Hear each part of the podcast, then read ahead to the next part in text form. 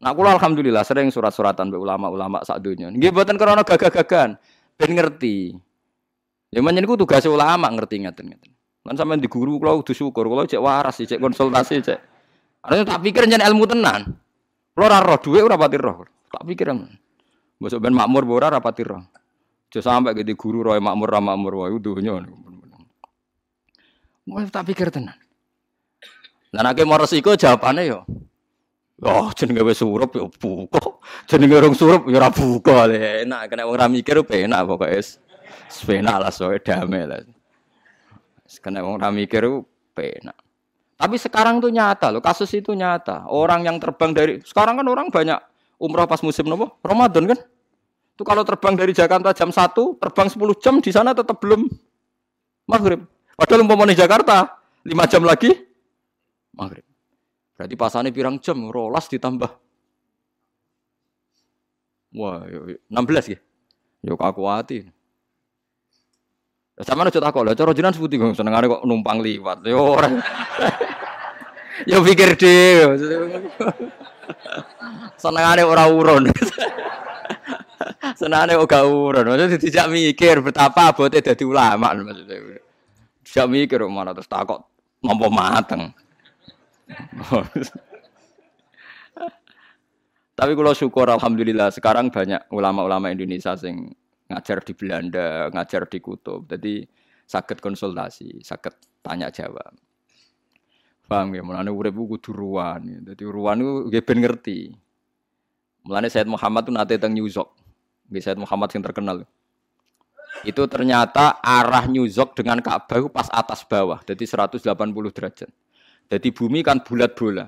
Ada arah itu kan kalau rubuk atau nisfun. Nah itu pas. Misalnya Ka'bah di atas, Amerika pas di bawah. Atau Ka'bah di bawah, Amerika pas di atas. Lha iku salate madhep ngulon tangitan. Wis gak arah. Apa ngabrek. Bagi orang sing roh tenan nak bumi bulat bola itu kan ono masalah kan nak Ka'bah pas dhuwur kayak pas ngisor. Lho kan wis ono arah wetan kulon kan? Lah itu pernah dibicarakan oleh Said Muhammad zaman Sugeng. Milih madem ngetan opo ngulon. Karena tidak ada arah kan dalam konteks segitu kan tidak ada arah. Dan saat ini jadi masalah. Lah anak anton itu udah anut konsensus. Nak ada ngulon yang ngulon nak ngetan ngetan kabeh. Tapi yang jelas sudah tidak ada nopo, nggak ada arah. Padahal sekarang bumi bulat-bulat itu teori itu diyakini seluruh dunia. Nah, malah nih tenggene Cina itu pernah ono masjid salah kiblat itu 100%. Jadi misalnya neng neng provinsi King King ini ono masjid salah 100%. Mestinya madem ngulon madem ngetan. Lah iku ono ulama sing guyonan. Jangan-jangan yang bikin tuh ahli falak. Artinya nanti juga sampai. Tapi akhirnya dirubah no. Perkara ini parah. Rubah itu parah. Jadi misalnya kayak Indonesia mau mengulon, dia madem nopo? Ngetan. Ya nanti akhirnya sampai juga. Nah kalau gitu harus ngikuti fatwanya sahabat maro ahul muslimuna hasanan bahwa intawahi hasanun. Jadi harus ikut konsensus. Kalau ndak bahaya. Makanya agama itu tidak boleh anut sain, hukum itu tidak boleh anut sain. Nah anut sain kan repot kok ceritanya Abu Nawas wah. Abu Nawas terkenal pinter neng kampung situ terkenal gedebusi wong, biasa bodoni wong, gak tahu konangan. Suatu saat di situ ada profesor astronomi, dia cerita tentang geografi, tentang bumi bulat bola menarik. Akhirnya satu masyarakat itu tertarik be iku meninggalkan Abu Nawas. Dia ora paham falak. Mau iso lucu tok. Walhasil di antara teori ini yang membuat orang lain terkesima itu bumi itu bulat bola. Jadi andaikan Anda jalan ke barat terus nanti suatu saat sampai ke titik yang sama. Wah, eling-eling benar. Walhasil suatu saat si Profesor Falaku kemalingan. Oh, kemalingan melayu ngene maling melayu ngulon. Njuk tulung Abu Nawas, Abu Nawas. no maling, lari ke mana? Ke barat. Abu Nawas melayu ngetan. Sudah aku bilangi, malingnya tuh lari ke barat kok kamu lari ke timur. Nanti ketemu juga. Mau kepinginnya aku mangkel profesor ilmu kok rupete ngono. Karena dia mangkel ilmu kok rupete ngono. Lah coba bayangkan kalau misalnya kiblat kita pakai teori itu kan dalam konteks Indonesia kayak madep ngulan, kayak madep ngetan kan sama. Wah, itu kan ngerusak agama. Lagi pentingnya ilmu itu gak iso ngalahno hukum. Ya ilmu ora iso ngalahno napa? Hukum. Kula bersaksi ning ngarepe Allah Subhanahu wa taala, nak ilmu iku dienggo rusak agama. Tapi hukum tanpa ilmu ya goblok. Lha iku hebati Rasulullah sallallahu alaihi wasallam.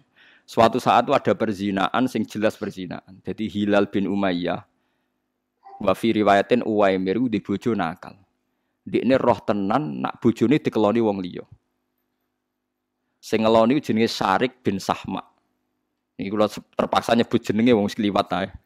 Ada yang hadis yang disebut, mari etika ilmu hadis harus sebut. Pokoknya tersangkanya Sarik bin Sahma. Walhasil akhirnya hilal matur ya Rasulullah bojo kula niku Pertama dekne takoki ngongkon tiang, "Ya Rasulullah, bagaimana andekan ada seorang lelaki roh sing wedok dikeloni wong liya, terus piye?"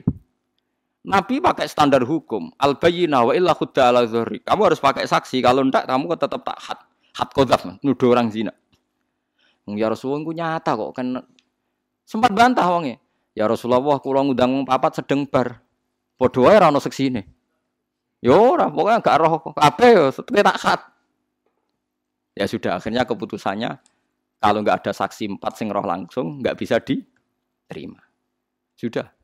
Wong itu mulai. Mulai. Nabi ya nabi ya nabi ini mengakeh ya. Ya nabi ini mengakeh ngendikan dulu lucu. Sahabat-sahabat itu tinggi-tinggi ingin. Kalau aja apa lafate, sebagian riwayat lafate ngeten. Iku kok delok anake wae. Ya saiki meneng ae jeng delok anake wae. Ingka nak halal ainen, nak mripate iku ak halal ainen. Pokoke mripate apik ganteng akhmasa sakon. Wentise ngene, sakon niku napa cara mriki? Garis niku nggih. Terus khot lajas sakon. Pokoknya Nabi Nabi ngendikan beberapa kriteria akhalal ainen. Terus beberapa ngendikan bokongnya ini. Sampai Nabi nyebut beberapa kriteria tiga jelas. Bentuk e alis, bentuk e bokong, bentuk e sakon. Detail nak ngono tenan fawali Sarik bin Sahma, berarti anaknya demenane, anaknya pilih. Tapi nak orang ngono ya anaknya Hilal jadi Saya pernah ditanya ketika rame-ramenya dulu di Mahkamah Konstitusi, itu kan ada seorang pejabat itu terkenalnya punya will entah dineka entah enggak. Walhasil si pejabat tadi mati, terus willnya ini berhak maris apa enggak? Karena anaknya mirip mirip si pejabat tadi. Nah, tapi keluarga pejabat ini tidak mau ngaku. Lah itu waris enggak gitu. Padahal bukti nikah enggak ada. Walhasil itu rame di Jakarta. Akhirnya kiai-kiai Jakarta sebagian terprovokasi pakai DNA. Kalau terbukti ya waris, kalau Nah, itu menurut saya tidak bisa. Asal nggak ada bukti nikah, tetap dia ada anak yang sah. Tapi Nabi gak anti ilmu. Lalu hebati Rasulullah Shallallahu Alaihi Wasallam. Jadi hukum be ilmu itu benten. Kalau balin malik ya, hukum be ilmu niku secara sain kalau bentuknya begitu, secara DNA begitu itu meyakinkan anaknya si A, tapi itu tidak bisa merubah hukum. Itu hebatnya Rasulullah, yang ngendikan hukum, tapi yang ngendikan ilmu. Paham ya? Itu Rasulullah, yang ngendikan hukum, yang ngendikan apa? Ilmu. Ya, tapi kita kan gak secerdas Rasulullah, malah ngendikan hukum saja. Misalnya sholat, Yo nganggo hukum kok enak Indonesia kudu madhep ngulon. Titik. Lah nek nganggo ilmu. Bedanya apa tuh madhep ngulon ngetan? Nanti kan ke titik sama. Wah, yo kacau dah. Jadi hukum harus faukol ilmi, hukum harus di atas nopo ilmu. Mergo kena nuruti sain niku ora ono bari. Nggih, ono bari. Jadi iki pentingnya ngaji, terus kowe aja geman muni sithik-sithik dalil qala wa ta'ala wa fil hadis sahih. Masalah iku makna sing salah iku napa? Makna. Mulane wau terus akhirnya muridé bareng muni. Pokoknya cara aku ora mungkin bareng muni cara aku itu langsung muni alhamdulillah perdebatan ini seles selesai. Jadi ternyata dia mau bantah mergo gurune sithik-sithik qala wa ta'ala. Lha wis mari murid ra trimo. Pangeran udah dicangking-cangking. Mulane kula nak jenengan pokrol bodoni mboten kula lurusno sing kan ra wajib iman.